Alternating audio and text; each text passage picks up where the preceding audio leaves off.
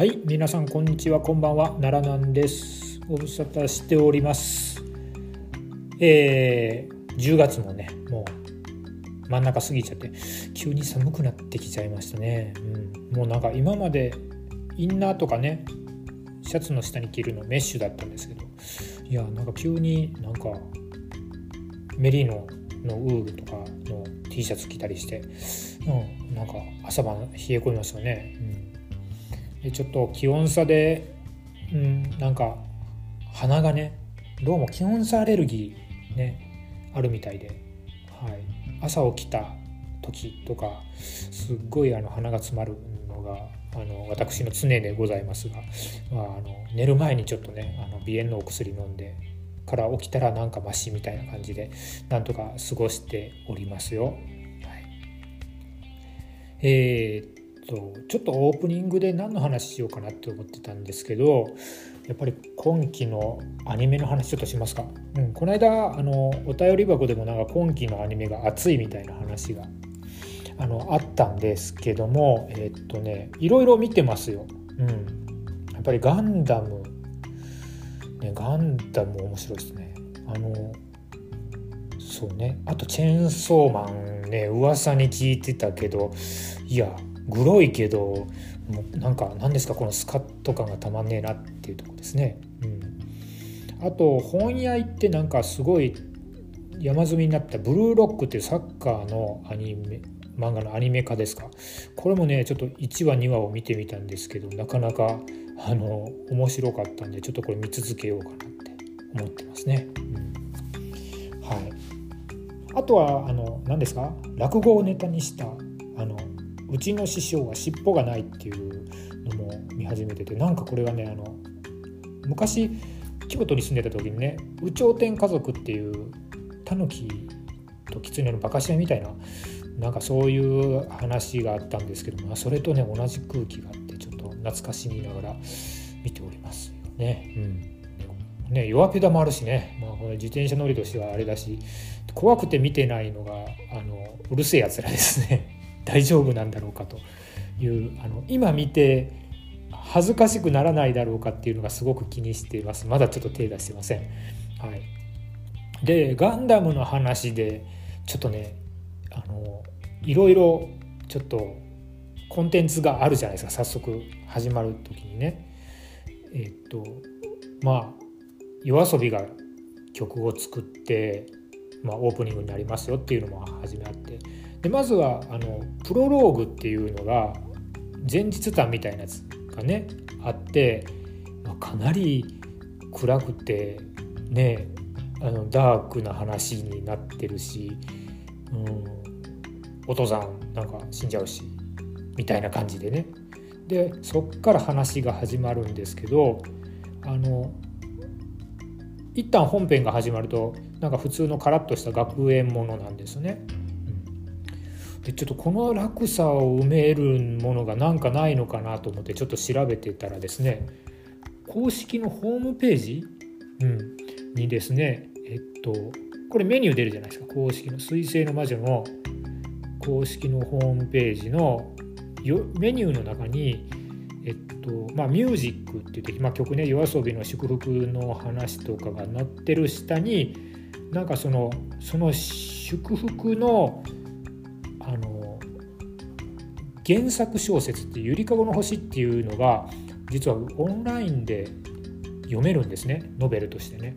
あのこれを読んででこれを読んだ後にその祝福の曲歌詞を、まあ、Apple Music で表示させながら聴いてからあの見ていくとですねあのなんか一気にねあの世界観が分かりますね。うん、本当。まああのだからこの作品はどうなんでしょうね。もうすでにエアリアルがですね自我があるみたいですよね。もうそれがなんか今風だなと思ったのと、うん。まあ、この母から受け継いだ母が貸した呪縛を娘がどう変えていくのかっていうのがテーマになる物語なんだろうかなって思ったりして。いやこれはねだから、えっと、プロローグ見てこの小説読んで夜遊びの歌詞をチェックしてから1話2話って見ていくとまあまああれですよね。いいんじゃないって。ね。イントロとしていいんじゃないかなって思うんでまだの方は是非そんな感じでどうですかね。うん、あの学園ものってねなんかオープニングの学園ものがカラッとしすぎててあなんかこれってなんか10年ぐらい前に見たエイジってありますねガンダムエイジの始まりとなんかなんとなく似てるなって思ったりしてちょっとあの作品あんまり好きじゃなかったんで、うん、どうかなと思ったんです今回はなかなかいいんじゃないですかね。うん、あとなんかちょっと聞いたところによるとあのモビルスーツのデザインが今回まあ会社なんですけどモビルスーツの各会社ごとにデザイナーさんが違うっていう話があってですね。これ面白いんじゃねえのって、うん、ちょっとねいろんなごちゃごちゃのいろんなデザインが入り乱れるあのガンダムになるんじゃないかなと思うとちょっと面白そうですね。うん、っていうことなんで、まあ、毎週の楽しみが、はい、あの増えてきましたよっていうことで、えー、っと今回も始めていきましょうかね。あのだからガンダム彗星の魔女。アマプラでもね、あのサブスクで見れる配信があるので、あの見ていきましょうよ。一緒に盛り上がっていきましょうよっていう感じの作品です。はい。じゃあそんな感じで今回のボスクラも始めていきましょうかね。よろしくお願いします。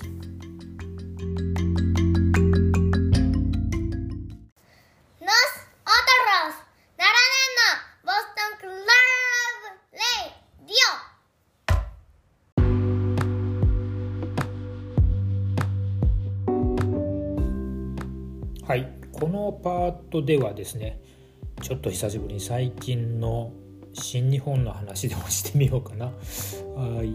えっといろいろ見てるんですよ。はい。ね。えっと今のシリーズ何だったっけか。オータムバトルだったっけか。バトルオータムだな。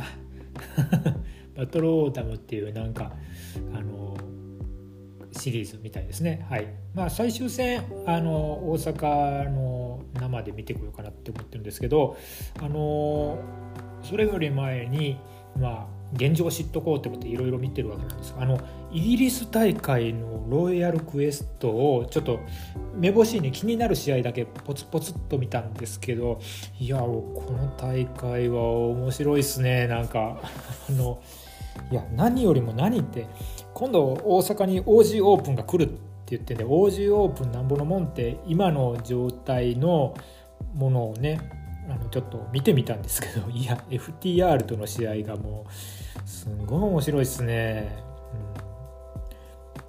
うん、あのなんだ OG オープンの片割れあのおじさんの方。おじさんって言ったら怒られるな。マーク・デイビス。あっちがなんかね渋くていいっすね。うん。だからこそなんかあの若いカエル・フレッチャーがあの生き生きとしてあのやっていけるみたいなね。年の差がこんだけ結構あるみたいなんですけど。いいなあ。あとダックスハウド FTR いいっすね。あのツルピカハゲマルなんですけどいいっすね。なんかもう なんか動じない山みたいな感じ、ね、背低いのに。あって好きだわって思います。うん、いやダックスハウド石井智弘とシングルやったりしないですかね。もうやってるのかな。やったりしないですかねちょっとすごい見てみたいんですけどね。うんねあとはねもうこのイギリス大会であの個人的に「あっ!」ってね心に引っかかったのは海の翔太なんですよね。うん、あのなんか最近なんかあのヤングライオンの話がまああの北村選手勝也選手のね元選手の話もあったりしてちょっとあのヤングライオン杯再評価みたいな機運がちょっと界隈で高まってるんですけどもその中で、まあ、あんまり海のって取り上げられづらいみたいなんですけどいや今の海の早いっすよね。なんかあのこのあの1日目のオスプレイとのシングルもそうですけど2日目のなんか10人タッグも本当何ですかスピーディーな攻防がちょっとね熱いっすよね、うん、これはもしかしてとあの帰ってきた時を爆発するんじゃないかと期待したりしてるんですけどね。海野翔太シューター。はい。まあベビーなのかな？あのあのギミックならベビー。ねなんかちょっといつか見た棚橋の感じがしますよね。でも棚橋よりは体絞れてるみたいな感じで、うん、であとはねえっと参戦する予定だったジョナが行けなくなってで代わりに石井とシングルやることになった辻がまたあれですね海外って1年しか経ってないのにまあまあまあちょっと様変わりしててですね、うん、で彼なんかルチャやりたいって言ってたのにあのあイギリス行ってどうなのかなって思ったらルチャっていうよりもやっぱりちょっとあのパワーの方に行ってましたねどっちかというとね、うん、なんですけどまあどうなんだろう。石井だからすごい盛り上がったんだろうかな相手が、うん、辻も確実にあの体もでっかいし成長してきているんだなってちょっとあの個人的に思って。なんかやっぱりヤングライオン昔ね見始見見た頃ヤングライオンだったのがこうやってやってくる、まあ、成田も帰ってきますし、うん、上村もあの、ね、ストロングで見れるんでしょ、あんま見てないけど、うん、っていうことを考えるとなんか熱いものがありますね。うん、あのそうですねあの北村選手の話はちょっとやるとするんであれば実はあの北村克也選手がそのヤングライオン杯とかであのすごかった2017年っていうとねギリギリ見てなかったんですよね。うん、で、えっと、そういったことを考えるとなんかあのすごい人なのは知ってるけど直接なんかちょっとインプレッションがインプットできてないなっていうのがあっていや今となってはあのそうかうん、あのなんかビタディさんのねあのなんか胸いっぱいの,、うん、あの配信を聞いたらですねなんかあそれだけ思わせてくれる選手だったのだなと思ったりしますね。まあそうっすね。自分の好きな選手ってそんなもんですね。うん、僕も大谷慎次郎怪我した時に本当に塞ぎ込んでたし、そうっすね。うん。あとはね今の新日でなんかちょっと面白いなって思うのはティタンですよティタン。うん。ティタンちゃんとあれですね。あのロスインゴに入ることを考えてマスクのデザインまであの改めてやってきましたよね。うん。ね、まあでもあの、え両国の時に両国だっけ？両国だっけか。ね。でえっとうん。あのもともとの旧デザインのマスクでやってきたのは正解だったと思いますね。だって新しいマスクあの骸骨マスクだと誰か分かんないもんね。でもティタンと武士っていうのはあのちょっと武士もちょっとやりやすいのかもしれないもしかしたらなんかそんな感じがしてあの今度ティタン武士と、えー、エンパイアの TJP アキラっていうのがベルト戦ねタッグジュニアタッグあるのでいやこれちょっともしかして跳ねんじゃないのって期待してますね。うん大阪だからカードだいぶ分厚くなって OG オープンもやってくるしそのタッグも決まったしあとは FTR 来ねえかなと、うん、タッグリーグでどっちかは来てくれんじゃないかなってちょっとねすごく期待してるんですけどね。どうなんでしょうかね。はい。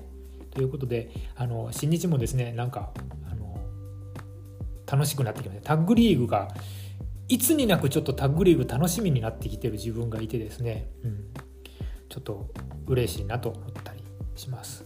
はいこんな感じでこれは最近の新日のお話でした。は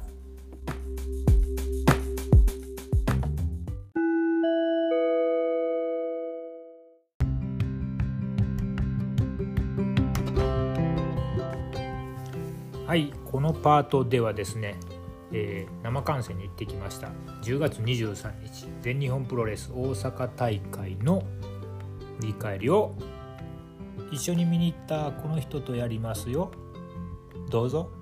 娘です。なんでそんな顔声してんの？眠い。眠いね。はい。子供はね8時半過ぎると眠くなるみたいですね。はい。ということでまあ行ってみましょうかね。うんどうでしたか？初めてあなたさエディオンアリーナの第二競技場さ行ったの初めてじゃん。うん。うん。どう？うん。地下にあんなとこあるなんて思わなかったでしょ、うん。うん、びっくりしたよね。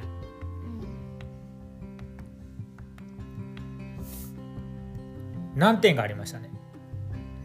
女子トイレが少ないこと。うんトイレ二つしかなかっ 大渋滞。大渋滞でした大渋滞だったんですけどそれでちょっと思わぬことがあったのを、まあ、ちょっと後でお話ししようと思います。ということで、えっと第1試合から振り返りますか？た振り返りましょうか。ねね第1試合は、えっと吉達田尻対イザナギブラックメンソーレです。よかったねシャア見れてね。うあーやめろシャアしたシャアするシャアするこれ決まり手がですね吉達のゴキブリドライバー2022っていんう技吉達なのゴキブリ。に吉達が。ゴよゴキブリドライバー。なんで吉達がゴキブリドライバーなんだろうか、ブラメンさんがつけるのならまだね、し。も吉達はゴキブリなんだろうか。違う違う。吉達がゴキブリを沈む沈めるのに使った技。えブラメンはゴキブリなの？え違う違う違うブラメンさんはコブラやろ？うんそうだコブラ、うん。だから吉達がこの技作る時作った時試しにゴキブリに打ったからああそうなの？こういう名前がだそうですよ。だそうですよ。ちょっと有識者の方このゴキブリドライバーって何かちょっとまた教えてください。ブラメンさんねなかなかサイン会してくれないよね。ね。えブラメンさんのサイン欲しいんでしょ？欲しい。ねえ。ねジェイクのも欲えしい。ジェイクね。あんたジェイクとブラメンさんあと欲しいんだよね。欲しい。ね。はい。で第2試合です。タッグマッチ。はい。斎藤ブラザーズ対永田裕二安西優馬。イケメン、ねえ。これ面白かったっすよイケねメン兄弟。まああの斎藤ブラザーズまずどうですか？悪者。悪者イケメイケメンン。どっちが好きなの？安西とさ斎藤兄弟と斎藤兄弟。あそうなんなんで？イケメン。安西はイケメンじゃないの？うーん。安西顔立ちいいじゃん。いいけど。好みは斎藤兄弟。あんなあれじゃない？バラエティーのスポーツ番組とかさなんかそういうさ体力勝負のやつにさ出たらさ一気になんか売れそうだけどね。好みは斎藤兄弟、まあまあ俺も斎藤潤斎藤麗好きだけどね、かっこいい。うん、ねえ。よかった外ですね国人っぽい顔立ちでイケてる、うん。まあもうこの2人は存在感すごいですね。はい。後ろの方から見てもでっかい、ね。でっかいでっかい、2メートル超え。うん、永田さんはちょっとあれかな。あの見ててもちょっと優しかったかな、そうだね。ハードヒットじゃなかった感じがするな全然な。そうだね。うん。安西。安西はいいな。安西ねジャーマンで投げ切ったじゃん斎藤のどっちか。うん。すごくない？すごくないすごかった。うん。で斎藤潤と斎藤麗ねなんかねなんか見分けつけてたよ。シャツ着てた。シャツ着てる方が多分あれはレイなんだ。うん弟。弟なの、うんシャツ着てたのがヒゲ面でレイででちょっと体が太い方なんだよ。で潤がちょっと細い方なんだろうね多分ね、でこの試合はコブラクラッチスラムでっていうかなんかなんかなんだか知らないけどあれだよね。すごいチョークスラムみたいなんで安西が負けましたよね。まあ安西も良かったですね。本当にジャーマンで投げ切って。何見てんの？ほら。潤とレイな今ひげ生えて全然違うだろ。全然違う。ひげ生えた方がおしゃはい。れ、あと安西。安西はまだ乗ってないですそれ。まうん、今年の今年ってから来年の買ってください。はい次第3試合です。アジアタッグ。第3試合で選手権試合ですよ。どうですか？えっと佐藤光田村団体児玉悠介立花聖吾この試合どうでしょう解明したんでし立花がね、まあ、負けちゃって花畑正雄？違う花畑正雄になったの。ょお。うんなんかね花ば花畑正雄じゃなくて花畑正雄って名前が男の王になんだよ。だって花畑マサ男にした方が良かった多分。まあまあ言ってあげてよじゃあ。でこの試合ですけど。この試合はあなたどうでしたか？うん面白かったよ。ね児玉悠介ちょっとあまり表に出なかったですね。立花があれだったよあんって聞いてねえよ痛くねえよってやつだようぶねでも面白くなかったこの面白かった。面白かったでしょ？で佐藤光の蹴りもなんかすげえすげえかったけどね。うん。うん。佐藤光はあれだろうね。光なんとかじゃなくてこれで光ってこれ光るって読むんだ佐藤光。佐藤光。はい。です田村男児もすごいなまってたね。うん。ね。どこ弁？わかんないけど。弁。うん。方弁ね。大阪め弁とかっちゃめっちゃゃ田舎の方だね。関西とは違う雰囲気の鉛だったねあれね、なんじゃっと。うん、まあでも田村段がデスバデスバレーボムで、次次立花をえー仕留めました。さあですごかったのは次の第4試合なんですよね。はいこの試合第4試合8人タッグマッチ30分一方勝負です。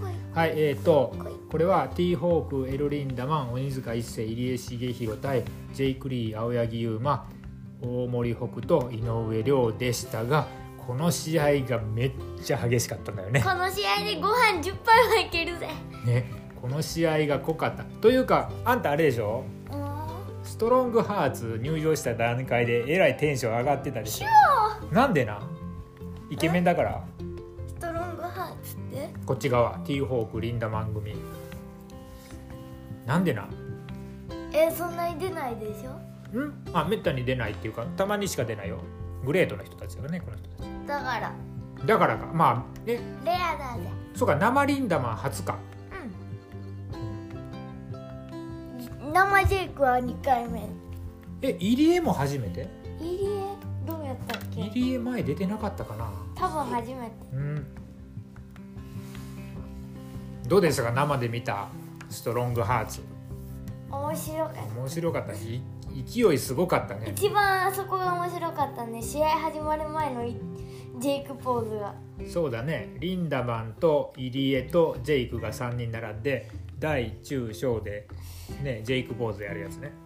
ジェイクが一番高かった。だってジェイクってバリバリトップなのにあんな面白いことしてくれたぜ。めちゃくちゃいい。うん。新日でさうん。ジェイとかがあんなことやってくれる？やってくれない。やってくれないよね。ノアでさうん。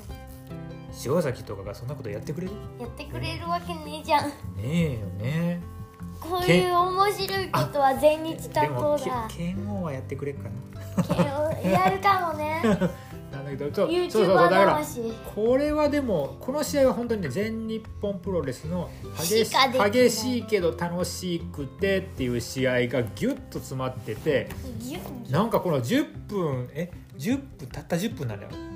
ももっとなんかギュッとしてて面白かったよねまあでもッおにぎりで例えたら密集度がめちゃくちゃ高いですね、うん。ただあのあの言わせてもらうと大森北斗がほとんど何もしてなかったできなかったこの試合で。ね。あのずっとロープの横でプラプラプラプラ歩いてた。なんかうん。ストハーはやっぱりこの他流試合で見るのが面白いな。前新日で新日でねう小島さんとぶつかったんだよ。T ホークがね、ん、うん、その時もめっちゃ面白かったから。え。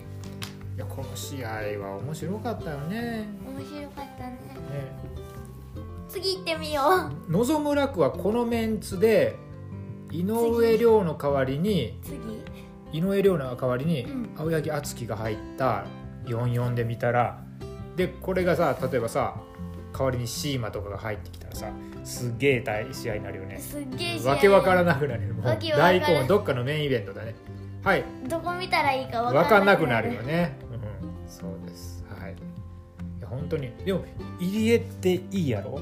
入りえいいね。入江いいやろ？あのロープギュッてやったらとバインってやるやつとかさ、うん。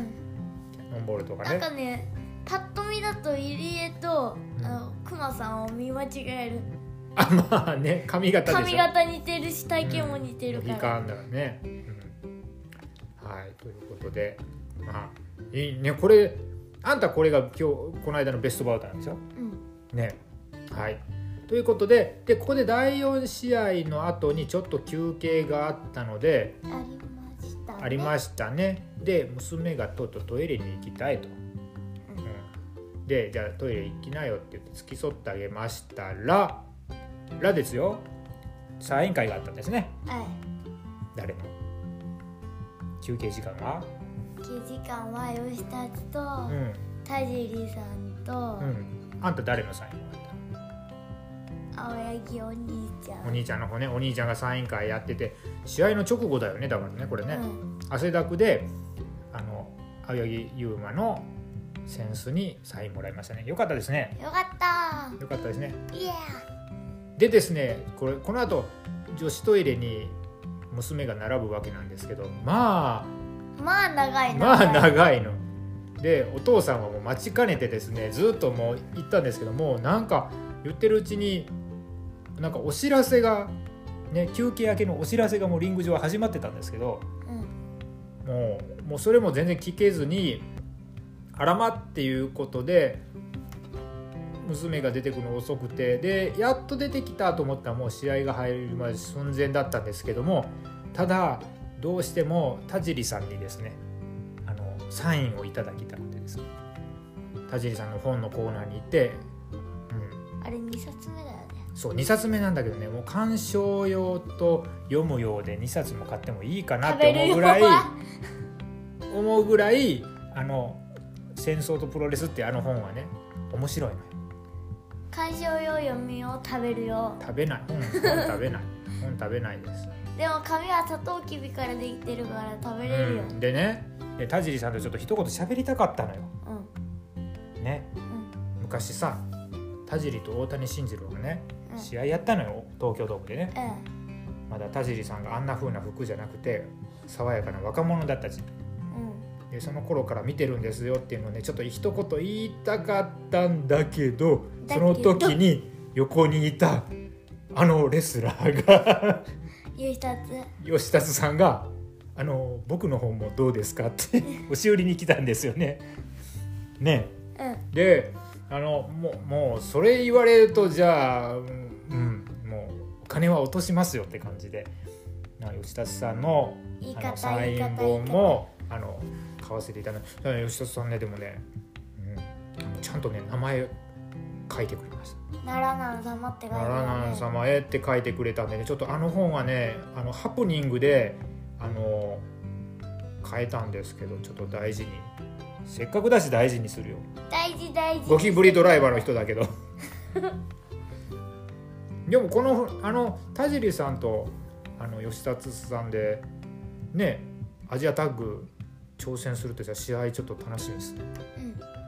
田尻さんいいからな。好きだからな田尻さん、うんということでえっ、とそんなこんなで、えー、ともう慌てて会場にその後戻っていったあらトイレ出てきた時も音楽宮原の音楽そうだね。ブレイクもう手叩きながら。ブレイクハートがみんなもうかかってて会場が大盛り上がりの中で慌てて席に戻るという感だってじですこうしてたがもん手叩きながらこうやって戻ってたそうだねでねえっとあの娘がやっぱり後ろの方で見たいっていうことを言ってたんで後ちょっと9列目なんですけけどね9列目ね一番10列あったんだよ一番後ろじゃなくてね10 列目で後ろね人が座ってたんでねちょっとね立って見れないっていうことでさらにその後ろの壁際のねあそこ会場クッションあったよね壁に。うん壁にクッションクッションついてたからそこにもたれながら立って後ろの3試合はちょっと見てましたのでえーっとちょっとねそっちの方が見やすかったんだよね、うん。うん、やっぱり一番後ろ取るのはあれじゃない？当日券狙いじゃないとダメじゃないの？当日にチケットをあそこで買って入るぐらいじなるほど。ゃない、っていうか何列で何列目そんなん分かんない。だってあんなんなんぼでも増やせれるじゃん。あと3列ぐらい増やせれるじゃん、何列目でもさもうんう後ろの通路のクッションのところに立っとけばいける。うん、ねえ。あ監修ね689人だって。えー、689人。まあもうそんな感じかな。渋谷って690人にしないの。でも結構埋まってたよね。うん。ね1人足りはいねえ。はい。で次です。休憩明けですがあのー、6人宅待ち。はい。えーっと先に帰ってきたのが宮原健人。ライジング隼人シーバー王子。あんた全日見に来た。シーバー王子絶対いるね。うん。なんでだろうね。わかんない。シーバーオジウムすごいね。シーバー王子いいよね。いいよね。いいよね。いいよね。お客さんなんだけど外から来てるね。よく頑張ってるしいいんじゃないかなと思います。でえっと対するが大森隆夫。前日三冠戦をね宮原と戦った大森隆夫石川修司ボディーガーです。まあこれは何が楽しかったっていうとまあボディービル大会。そうだね。宮原とボディーガーのポージング対決とか楽しかったよね。楽しかった。あれ、全員でやってくれたらな。もっと面白かった。でもあれも出たよ。ボディーガーのさブルブルブルブルも出たじゃん。出たね。うん。これも出たし。うん。これも出たし。そうそうそう。これも出たし。すも。ごいよねであとシーバ王子がこのヘビーな人たちの技を受けてなんか死にそうになってるのもあもうやばくてよかったよね。で宮原が「王子王子王子」って言ってた。そうだね。宮原はいつも声出すんだよあえて。そうそうそう。あのねタッグパートナーを宮原はねあのねあえて応援しながらね結構ひどい扱いをするの。頑張れ頑張れとか言ってタッチしない、頑張れ頑張れ頑張れ頑張れ。もうちょっとうん、ポジティブポジティブな言い方やけどタッチしないの？そうそう。タッチしろよってずっと思ってた。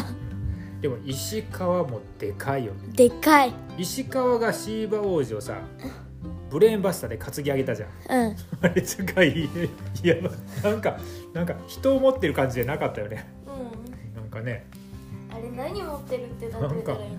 なんかあれだね高いところの枝切ってるハサミ持ってるみたいですね確かに。あのめちゃくちゃでっかいやつやろ？そうそうそこれくらいある。うね最後の決まり手もキャメルクラッチですよ。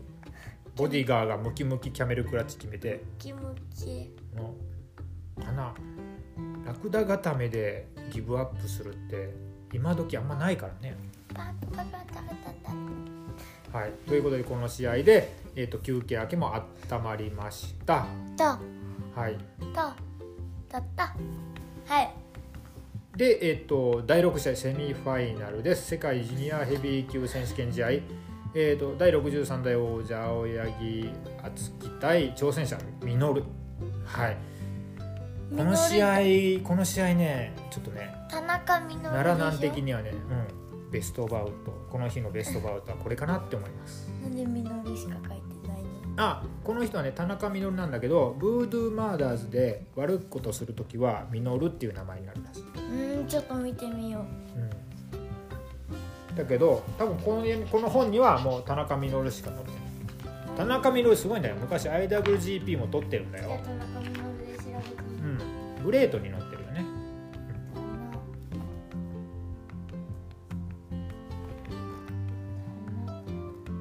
中稔でももう50ぐらいじゃない、うん、に見えないでしょ？うん。かっこいいんですよ。田中稔はかっこいい。でこの時は昨日はあの田中稔はでもサブミッションほとんど出さなかったですね、関節あれでしょ？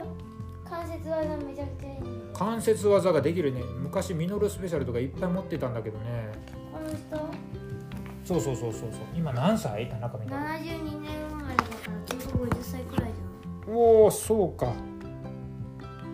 ねえ。でもベルトすごいやん。IWGP ジュニアジュニアタッグ。世界ジュニア。GHC ジュニアジュニアタッグ。48くらいかと思ったミノル。アジアタッグも持ってるあなたはマイナス10歳肌とかいうやつ塗ってんのかな？うん、ちなみに田中稔奥さんもプロレスラーです。マジかうん誰、深川由美っていう人。もう乗ってないんじゃないかな？当時美人のレスラーとしてすごい有名だった。ということですがこの試合はどうでしたかあなた？どうでした？面白かっ面白かったですねあの青柳敦樹がちょっと飛びすぎたんですね。ね。たうん。青柳敦樹のさムーンサルトってさ独特じゃない？独特。あのさ不安って時じゃんうん。だから相手に逃げられやすい。うわ不安って相手に逃げられやすい。だって結局ムーンサルト3回ぐらい出してやっと決まったもんね、うん。うん、でも田中稔の攻めはエグかったし打撃中心だったんで、えー、と青柳敦樹がもうキリキリ前にさせられてなんですけども少しずつ活路を見出してあのなんかフィッシャーマンのねロコモーション式フィッシャーマンがあの転機になったのかなって思いますけど最後ファイヤーバードスプラッシュ。くるくるって回りましたね。くるくるじゃない。くるっと回ってどうすんか。くるっとどんということで16分9秒でした。でこの試合の後やったんだよね。うん。さらに向こうへプルスウルトラってみんなやったよね。会場みんなやったよね。プルスウルトラプルス？プルスウルトラプルスウルトラ知らない？プレスウルとかプルスウルトラってヒロアカのヒロアカの言葉だよ。ピだからだからもう青柳敦樹はヒロアカなんだよだってニュージョーンピースサインじゃん。ー確かに。ね。広岡大好きマンヒロアカ大好きマンだと思うよ多分。さらに向こうへプルスウルトラって言ってるやん。言ってたな。うカットしようこの部分。んいやいやあんたが知らないだけで。いやなんか聞いたことあるなと思ったら広岡だったか。そうそうヒロアカなんだよ。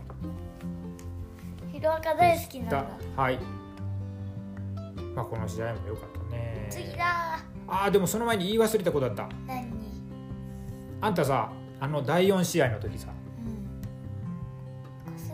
うん。濃すぎる濃すぎるって言っててメンツが濃すぎるって言ってあの8人タッグマッチ言ってたけどさらに濃い中にあのあんたの大好きなリーさんがいたから余計楽しかったんやろ。る余計楽しかった。なああのレフェリーのリーさんがねやっぱり前日すごくいいんですよねもう。リーさん乗ってる。うちの家ね割とみんな大好きなんですよリーさん。乗ってるやあんそうそうそうリーさん乗っててねリーさん面白いんですよね。あの T ホークが青柳優馬にチョップしてる時にかな？違う。うんうん。T ホークがえ井上涼にチョップしてるの時に青柳優馬とリーさんがすごく痛そうな顔してたんだよね。痛い痛っていう顔してたよね。うん。うん。リーさん。ねリーさん試合中面白いです。恭平いるかな。うん恭平その横にいる。よいた？うん。恭平さんもいるよそこに乗ってるよ。恭平さん全日なんや。うん。そうだからリーさん。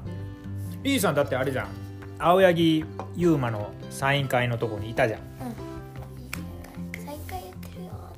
そうそうそうそうそう。はい。ということで、えー、とメインです。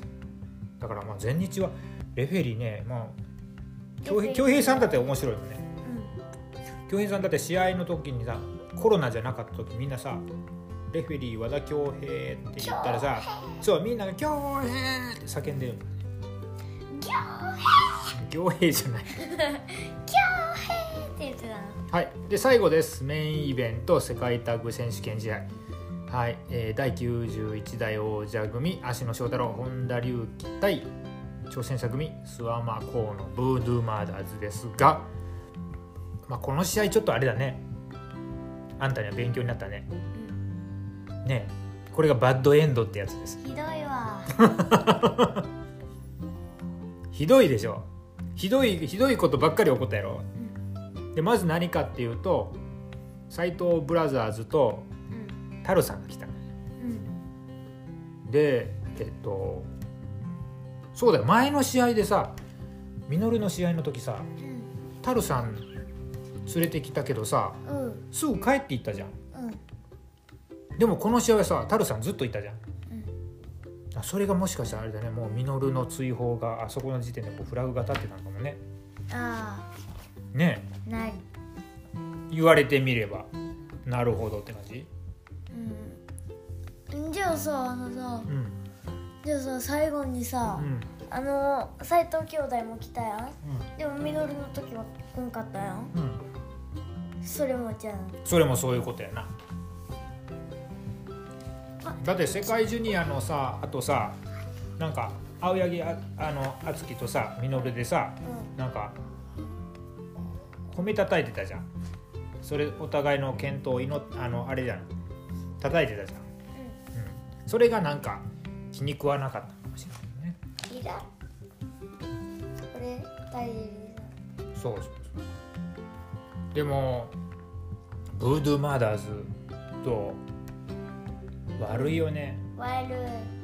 あんたさいろんなさヒールのユニット知ってるけどさ悪い順に並べてみて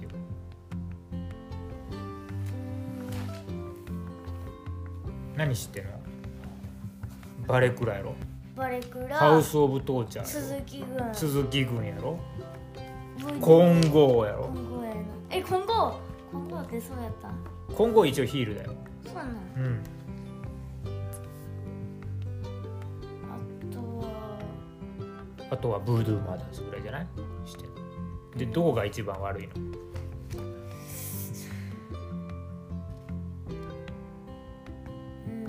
こが悪いって言わまあエンパイアも一応ヒールだと思うんですよれるエンパイアは一番悪くないよ、うんだって椅子使わないし。うんうん。自分の力でやってるからヒールじゃない、うんうんうんじゃない一番卑劣なヒールは？人だけで言ったら鈴木みのるとかも。あそうなの？そう。人だけで言ったら鈴木。いろいろないえいい棒じゃないの？可愛いから。いい棒かわい。いわーって言って。いい棒かわいいからな。受け身の取り方可愛いから。うん。そうだよね。えスワマだって可愛いよ。お前地獄に落ちろって言うんだよ。可愛くない？可愛いかな。聞き慣れたら可愛いって。聞き慣れた絶ら対言うもん。お前地獄に落としてやるか落ちろか言うやろ。うん言うな、ん。言ってたな。言ってたななんて悪いやつなんだ、まあ、試合はもうなんかこの試合途中でさもう4対4にか4対5になってたね。4対5だよもともと。ねえ。で立花となんで2児玉対2悠介も入ってきて。でもさ児玉悠介のさトペコンとかめっちゃ綺麗だったじゃん。あ。ねえ。大乱戦の末タルさんのパウダーで目つぶしを食らった芦野がスワマにやられておしまいと。おしまいタルさんのあれが出たらまあ負けんのよ、タルさんの粉？うん、タルさんの粉で目つぶしした「うわ見えない!」って言ってる間に大技かけられておしあの粉まいなんだろうなグラニュー糖かないや多分あの粉は小麦粉にニベアとかそんなんじゃないの？小麦粉。小麦粉ではないと思うけど。でも目の中に入っても大丈夫なやつ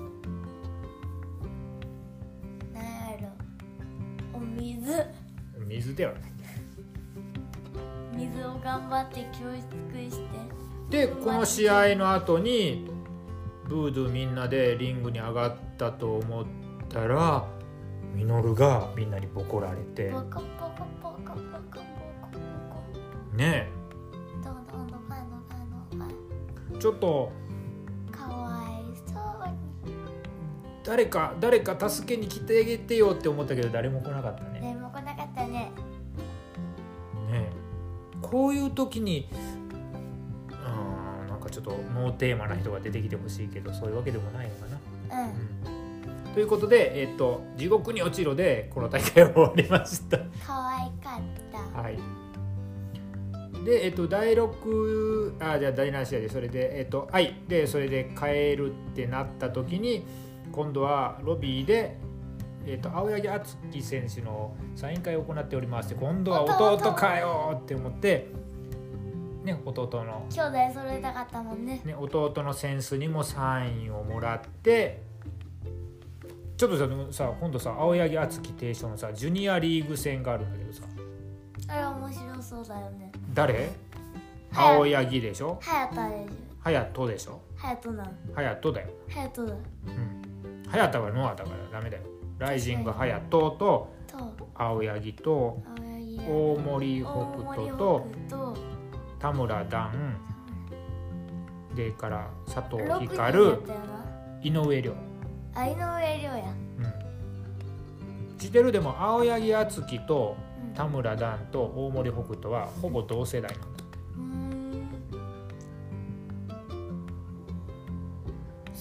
そうなんだよさあ誰が勝ってますか？誰勝つと思う？この中で勝ったのは青柳敦樹弟とあれでしょ？バトル。うん今なら誰かな？えライジング隼人。大森北斗。青柳敦樹田村段佐藤光井上涼大森北斗そろそろ来ないかな。そろそろ？うん。あのぽっちゃりナルシスト。小型ジェイクみたいな髪型ジェイク。うーん。ライジング？私的にはライジングハヤとか、あとあのさ光るか。あ光るな。光はでも結構年上だからね。そうなん。うん脚光浴びるかなあわかりますじゃあ佐藤光か、なるほどな。佐藤光よかったよね。よかったよね。うん。ね。はい。ということで、えっと、10.23の大阪大会全日本プロレスの振り返りでした。楽しかったですね。楽しかったはい。ね、全日外れない？もしかして。外れない。全日で。娘が行ったら外れない。ね2時間半ぐらいでパスッと終わってねあのサインももらえるしいいよね。サイン絶対もらえる。この間は宮原ももらっうん。次はあれだね。たもしかして娘行ったら当たりサインしかもらえない？いやでもあんたブラメンさんもらってないしジェイクももらってないグ斎藤ブラザーズだってもらってない。ー。グまあ斎藤ブラザーズサイン会するかどうかわかんないけどね。だ次はちょっとブラメンさんのサイン欲しいね。ーブラメンさんかジェイクの頼む。はいということで。あの12月にあるんですけどね。そうなん。あなた行きますか？行きましたい。行きましたい？行きましたい。あの最強タッグとジュニアのリーグ戦だと思うんですけど。行きましたいってなん行きまた一番後ろで見るようにしましょうか。はい。今度こそ当日券アタックありかもね。いいね。でも当日券アタック怖いことがあってチケットが売り切れてたら中で入れないんですよ。嫌だわ。売り切れることないっすかね。嫌だわ。ね。ね当日券当日券アタック考えましょうかね。あれだよ。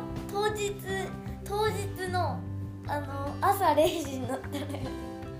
違う違う当日券アタックでな現地まで行ってからさあそこで買うの。そうなんうん。いけんの？そんな。んうん？そんなんいけんの？うん。売り切れてなかった。ら行って売り切れてたらそのまま帰ってくる ちょっとハイリスクやろ。だから、まあとりあえず席はどっかで取っといてぜひどっかで取っといて後ろの方で取っといて後ろで見たらいいってことかな。はい。ということで、えー、と今回の振り返りでした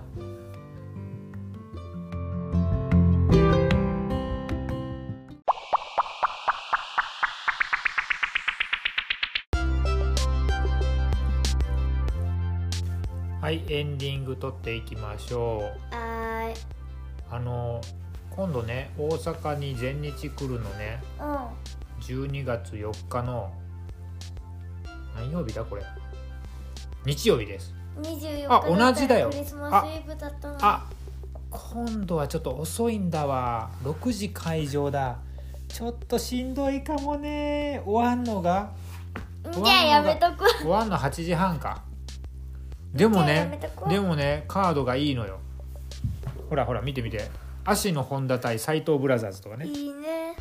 ね。ジェイク・リー青柳対さ永田安西とかさ、いいね。うん、ほらほら諏訪間河野対土井浩二熊嵐やで。いいね。面白サイラス来るし。うーん行こうかなでも遅くなるとちびっこ眠くなるんだよ。なそうだよね。ちょっとね6時会場ってハードル高いよね。9時半に絶対終わるよな。家着くの10時だよな。うんどうする？うん家で寝とくわ。うんそうか。いや。サイラスもじゃあおサイラスくんのならいいいいんだけどさもうちょっと早く終わってるんだじゃあ分かった。お父さんだけさいいとこで見てくるわだけ奈良なんだけどいいところでだってさ指定席一番後ろの指定席5000円2枚で行くのとさもうかぶりつきでさプレミアムシートとかでさ目の前でさ場外乱闘見るのと全然違うからさ。5000円2つだったらプレミアムシートと同じ。同じだもんね。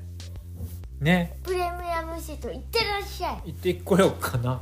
行ってこようかな。行ってらっしゃい。うん、ということで、えっと、ちょっと12月も楽しみに見ていきましょうっていうんですがその前にまああれなんですね。実はもう11.5の新日本もパパ一人で見てくるわ。ごめんね。まあ新日本は新日長いもんね。うん。内藤対オスプレイ見てくるわ、ああいいな。ういいけど長いんだよな、ん、長いんだよそれねまでがクソ長い。ね。クソ長い言うな。はい二十何分二人でやるでしょ？ということで長い長い。ということで、えー、と今回はこれでおしまいにしていきましょう。えっ、とご意見ご感想はあの奈良南のツイッターのトップに貼ってある Google フォームからあのはい。Google フォームからおあのお気軽にあのお答えいただいたり「ハッシュタグボスクラ」でコメントいただければと思います。思いますはい、娘へのお題とかもあればぜひお願いいたします。はい、じゃあその中であんた次いつ見に行けるんだろうね。さあ？うん、でもあんたも全日好きすぎるからもう全日だけ見に行ってもいいんじゃない？確かに。ね。えはい、いやでもそうするとザックとヒロムちゃんを裏切らなければいけないくさ。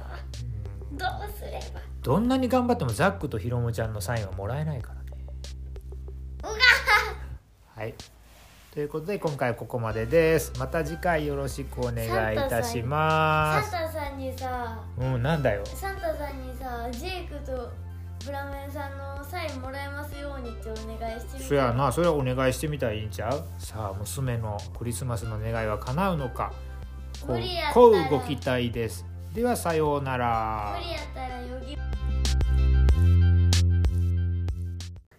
コスクラ最高ですか最高です。最高ですか最高です。コスクラ最高